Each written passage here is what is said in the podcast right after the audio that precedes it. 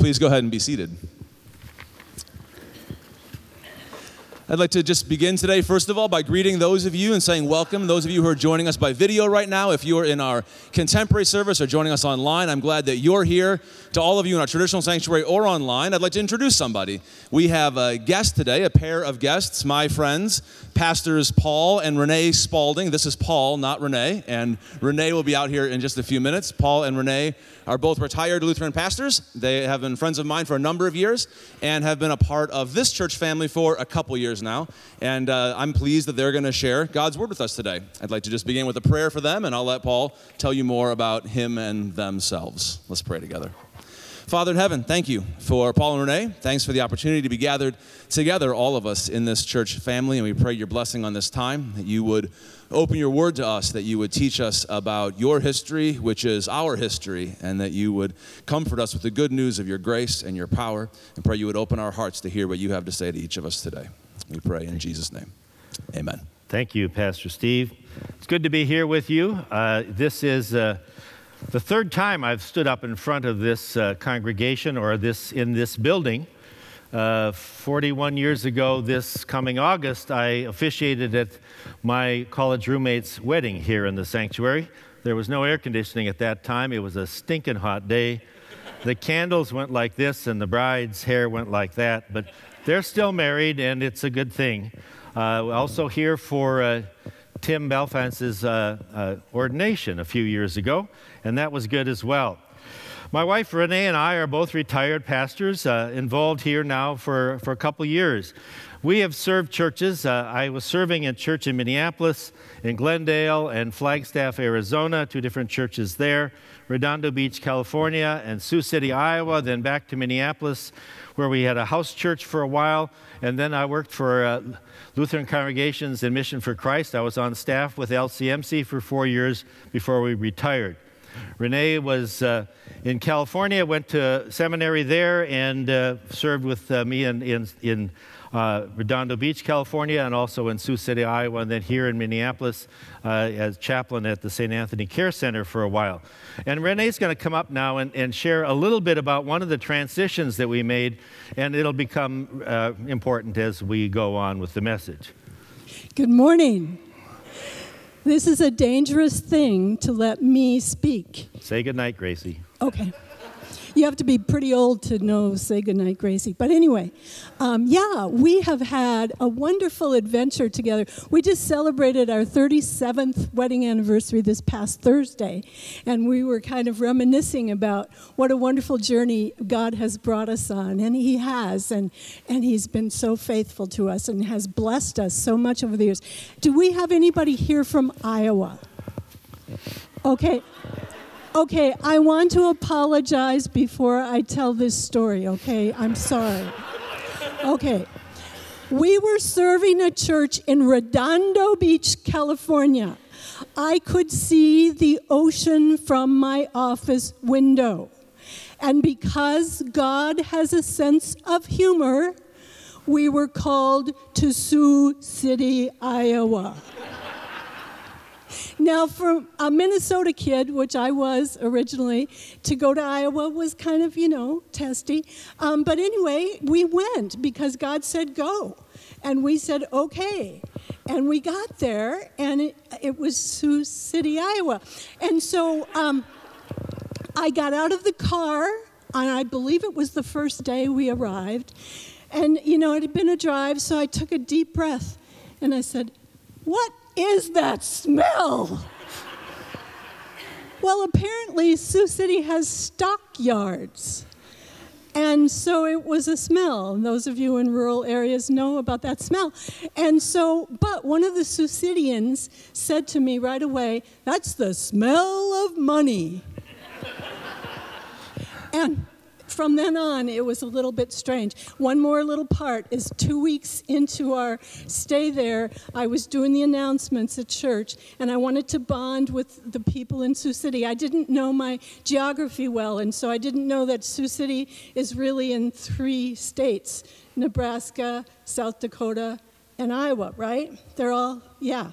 Okay, I didn't know that really well, but I did. I'm a sports fan, fanatic, And so I wanted to kind of bond, and I knew they didn't have a team like the Vikings or anything, but I knew they were college fans of things and sports, and it was the fall. And so I said up there in front of all these people, How about those Iowa Cornhuskers? and the people all started coming at me, and they, they didn't like me much from then on. But God is faithful. We were meant to be there. We loved it. We met some wonderful people, and God has been faithful to us through our whole journey, and we thank and praise Him for that. And now I'm going to be quiet. You take the. That's my wife. I married her on purpose, and uh, we have had a great ministry together. The text for today, by the way, is Genesis chapter 12, verses 1 to 9. And the ushers have been standing carrying about 12 Bibles each for quite a while. If you want one, they're coming down the aisle now. We're going to be looking up some things from Genesis chapter 12. Genesis is easy to find, by the way. Uh, it's the first book. It's interesting that we just spent our time in the last book of the Bible, and now we're switching to the first book. So if you'd like to take a Bible, I encourage you to do that. This, this section, Genesis chapter 12, verses 1 to 9, which we are our text for today, is really the powerful kickoff for the whole story, the whole adventure of the people of Israel. And over the weeks to come in this uh, series of uh, Ancestry.church, we're going to be taking a look at the, the flow from this passage on into the end of the book of Genesis. This is the kickoff of God's plan of salvation. This is the uh, kickoff that moves on finally to Jesus Christ, the Messiah, and then, interestingly enough, on to you and on to me as recipients of God's grace and God's plan and God's love. We then become bearers of that good news ourselves as we go on to our neighbors and to the world. So we have a lot of big time stuff happening here in chapter 12 of, of Genesis. I'm going to ask you that you take a look at verse 2, first of all. Genesis chapter 12, verse 2 I will make you into a great nation, and I will bless you. I will make your name great, and you will be a blessing. Now, there's a promise. There's a promise for the future here to Abram. And maybe it was challenging in Abram's mind because he was 75 years old, but the future is going to be laid out for him. The future is going to be happening in his life and his children's life, and we're going to hear about that in future messages in this series. God says, I will make your, your name great and you will be a blessing. Good things are ahead, Abram. And now, verse 3 I will bless those who bless you, and whoever curses you, I will curse, and all the peoples on earth will be blessed through you. Yes, first of all, God's going to protect his people. That's there at the beginning of the verse. But then it says, all the people of the world, all nations are going to be blessed through you. There's a hint here of God's plan that he has plans not just for Abraham, but for his children, his grandchildren, and on through his descendants, that because of them and eventually because of the Messiah, all nations will be blessed. We then are descendants of Abraham, as the Apostle Paul says, descendants of Abraham by faith. And you and I then become recipients of the same story that's beginning here in Genesis chapter 12. But let's back up for a moment. One of the beautiful things about the Bible compared to some other non Christian religious texts, beautiful thing about the Bible is that it talks about God working with real people in real situations. And at the beginning here of this adventure, the, the, adventure of the people of Israel. Abraham, who's going to be called Abraham a little later on, and Sarai, who's going to be called Sarah, did not, their lives did not happen in a vacuum. Abraham and Sarai were living in one of the greatest early civilizations in human history. They were from the city of Ur. Uh, one time, it was the largest city in the world. A civilization that was there before the pyramids were built. If, if this is the center of, of history with the, with the birth and, and death of Jesus Christ in the middle of the sanctuary here, and that wall is 2,000 years ago, and that wall is the one we live on uh, in 2000 plus AD. Abraham would have been on that wall. and we are on that wall, just about the same distance back from Christ as we are from Christ on this side. Living in this, this city, in fact, that city had this temple, uh, it was called a ziggurat. You can look it up, Google ziggurat. Uh, and you will see there that this monstrous pyramid like tower. It was 150 feet wide, 200 feet long, and 100 feet high. And Abraham had to walk by that when he was walking around there in the city of Ur and on out into the countryside. So the story goes that Abe's father, call him Abe for short, Abe's father, Terah, took his whole family and moved to Montana. Now, maybe back off from that, but it's not all that odd. Let's say he lived in the Twin Cities and he had many, many, many, many miles to the northwest out into the middle of nowhere. That's essentially what was happening. Leaving this big city of Ur and heading up the Euphrates Valley and, and uh, settling finally in, in Haran. In Haran, there, or Haran or Haran, Haran, Haran. Anyway, one of those two pronunciations is probably right. I, actually, when we die and we talk to Abraham in, in, heaven, he'll probably tell us it was different than that, actually. It's today in southeast Turkey, it's where that, that, that place was. And there in Haran, uh, the old man Terah dies. And this is where we begin chapter 12 with this verse. The Lord said to Abraham, Leave your country, your people, and your father's household, and I will go and go to the land I will show you. Now, there are three things I want you to get out of this message. One is listen to God. And the second is go with God. And the third is acknowledge God along the way. So, there in verse 1, Lord had said, in other words, this was a conversation that had been going on. This is the past tense here. Lord had said to Abram, Go and to this land I will show you. There was conversation happening.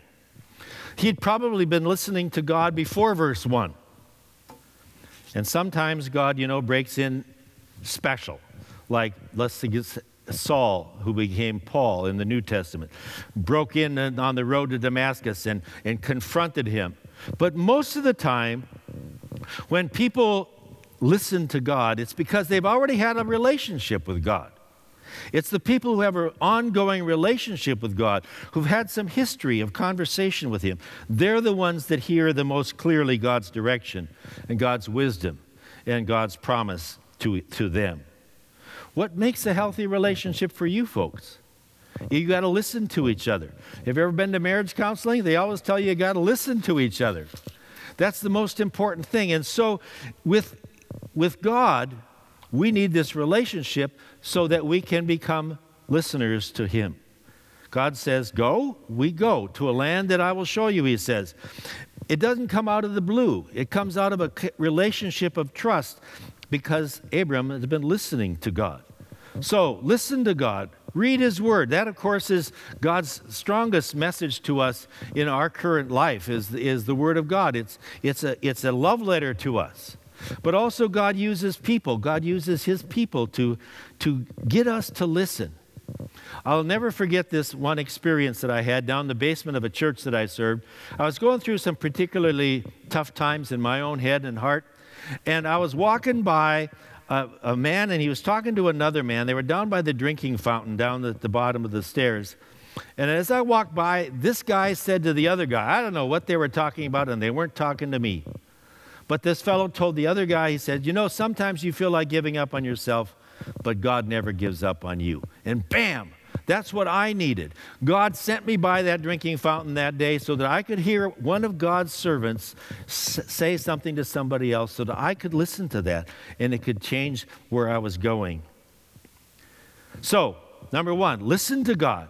Listen to what He's got to say through God's people, through His Word, as the Holy Spirit speaks to us. And then, secondly, go with God. Abram did that. Look at verses 4 and 5. So, Abram left as the Lord had told him, and Lot went with him. Abram was 75 years old when he set out from, from Haran. That's why Renee said that's why they chose us to talk this Sunday. He took his wife Sarai, his nephew Lot, and the, the possessions they had accumulated, and the people they had acquired in Haran and they set out for the land of Canaan, and they arrived there. So, it starts with listening to God. And then because we know God, we can go with God. You know, there's a wonderful passage that uh, is one you should memorize from Jeremiah chapter 29, verse 11. I think it's up there. Uh, if it's not, I'll just tell you what it is. Oh, that's that's that's uh, four and five. Twenty-nine eleven says this: I know the plans I have for you, says the Lord, plans for your welfare and not for evil, to give you a future and a hope. That's the promise that God has for us. And so we are able to go with God because we've been listening to God. And so there's lots of different ways that that happens in, in our lives. Renee was sharing one story, I'll get to that in a second. Before we were married, I had this uh, invitation to, uh, to be a, a, a, pastor in, in uh, no, I'm going to back up a second. I, we were getting engaged and we were going to get married, and I said, I was serving a church in Minneapolis, and I said, God, I know it's time for me to leave this congregation. Uh, find me another church as long as, and I'll go anywhere as long as it's in the Twin Cities area. And I even told him how many churches there were here in the, in the, in the you know, is that a mistake or what? Nothing happened. Finally, about uh, several weeks later, I said to the Lord in my prayer time, I'll go anywhere. But I didn't talk to anybody who had any control over that. And nothing happened. Finally, for a little bit later, I finally went and said, I'll go anywhere. And I went and talked to uh, Bob Evans, who was the assistant to the bishop at the time. Uh, and I said, I'm going anywhere. And he said, I'm waiting for you to say that. He said, The bishops are meeting at the end of this week, and I know we'll be able to find you someplace. The next day, I get a call from my high school and college friend, Walt Kallestad, and wants to know if I can come to uh, be his associate in, in Glendale, Arizona. Slap on the side of the face. Come on, Spalding. If you want to go with me, you have to trust me that I can actually do it. You can't just arrange it. You need to let me be the one who guides. And wow, it was wonderful. That was the beginning of our journey together. We got married and we ended up down in, in Glendale, Arizona. So God is able to take us and move us if we're willing to actually step out in faith. And stepping out in faith for me was actually giving a call to Bob Evans. Renee talks about us leaving uh, Redondo Beach, California. Yes, we could see the sailboats on Santa Monica Bay out our office window. It was a great spot. We'd had wonderful years there. But we knew it was time that God was calling us to some place, somewhere, and uh, we didn't know where. And we know after having been in Sioux City, Iowa for five years, it was where we were supposed to have been for that time frame. It was a land where He would show us and it was a land where we were able to do God's work. Now, so what's your next move? Where are you going to go with God in the next venture in your life? You know, to an unknown landing place? Yeah? But you're going with God, and that makes all the difference in the world. Maybe it's a business move. Maybe it's a relationship move. Maybe it's a move into service for, to others, a move, as somebody said, from, from success to significance. Maybe it was a, a maybe you're thinking back and there was a particular time in your life when the, your, your supervisor said, I want you to go here. And uh, you said, I don't know if I want to go there. And you just didn't get peace until you talked to one of God's people and they said, okay, you need to really go. That's the kind of thing where God works. Maybe it's a move to the new city. Anybody here moved to the Twin Cities from another place in the country? Several of you did. Yeah. And I bet that at that time you weren't really sure what was going on. You didn't exactly know what was going to be happening, but you did it.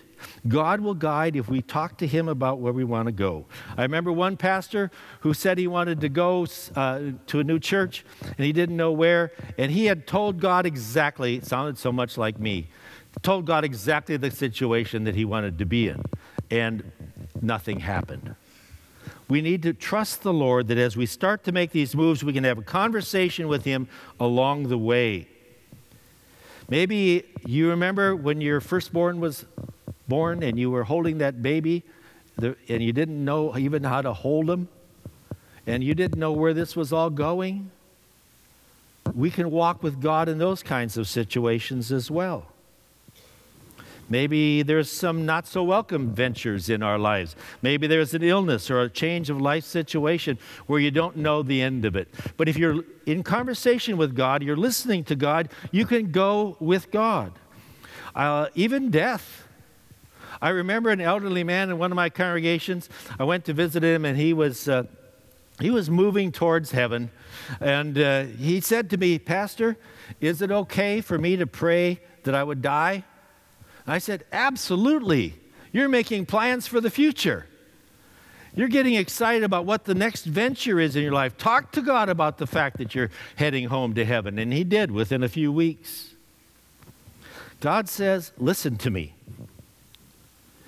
You don't know the future, but you can know the one who holds the future. So, because of that, go with me.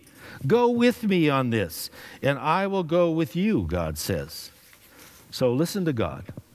Go with God. Vaya con Dios is actually a real good statement. Go with God. And then as you go, acknowledge God along the way. Abram and Sarai traveled and they get to Canaan. Now look at verse chapter 12, verse 7. The Lord appeared to Abram and said, To your offspring I will give this land. So he built an altar there to the Lord who had appeared to him. So Abram builds an altar to the Lord along the way. And they keep on going and get to verse 8. From there he went on towards the hills east of Bethel and pitched his tent with Bethel on the west and Ai on the east. There he built an altar to the Lord and called on the name of the Lord. So, Abram, along the way from this journey from, from Haran down to Canaan, and as the end of this, this text says, they kept on going down to the Negev before they turned around. They built an altar along the way. Abe is acknowledging God as he's moving. Yes, he's thanking God. This is a promise. Thank you, God. Yes, he's praising God, but it's deeper than that. It's acknowledging God is more core to our being than just those times when we are truly feeling thankful or truly overcome by praise. Those are good times, but it goes down to the very core of who we are. It's deep. It's an honoring of God, it's an acknowledging of God along the way each and every day. Sometimes we don't know what that's going to be, be like. We don't know what the next step is going to be but just needing to acknowledge God each and every time. We may not know exactly how to say it to acknowledge God. We don't know exactly what to feel. We just know that your day is lived in the presence of God. There's this wonderful Latin phrase. I know extremely minimal number of Latin phrases, but this one Latin phrase, coram deo, which means my life is literally lived in the presence of God, and I like this even better. It's lived in before the face of God. My life is lived before the face of God. If I know that every day that I'm doing what Abraham did, I'm acknowledging God each and every single day. It doesn't necessarily have to take some particular form or shape, but it's deep, it's honoring God, it's knowing Him along the way. But there's also another side to this acknowledging God, and that is an active side. Abraham honors God, he praises God, he thanks God, he acknowledges God, but he also builds an altar. He does something, he builds an altar. There's an active t- side to this acknowledging God. He builds it twice in the text that we have. He probably built more of them. Maybe one of the reasons that the Apostle Paul told the Christians, don't neglect gathering together. Or maybe one of the reasons that the Christian church gathers every single Sunday as, as Pastor Steve shared here at the beginning, that how important that is. Maybe one of the reasons that you come here each Sunday or, you, or you're online and watch what's going on because it's storming like crazy outside is to acknowledge God along the way.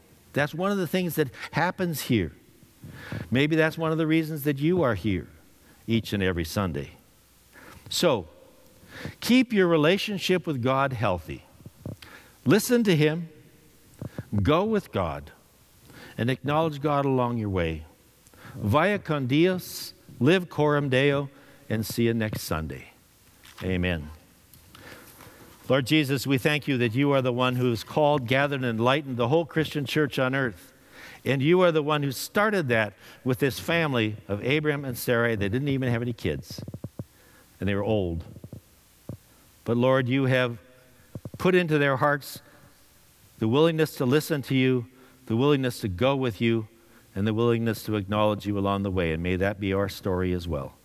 In your name we pray. Amen.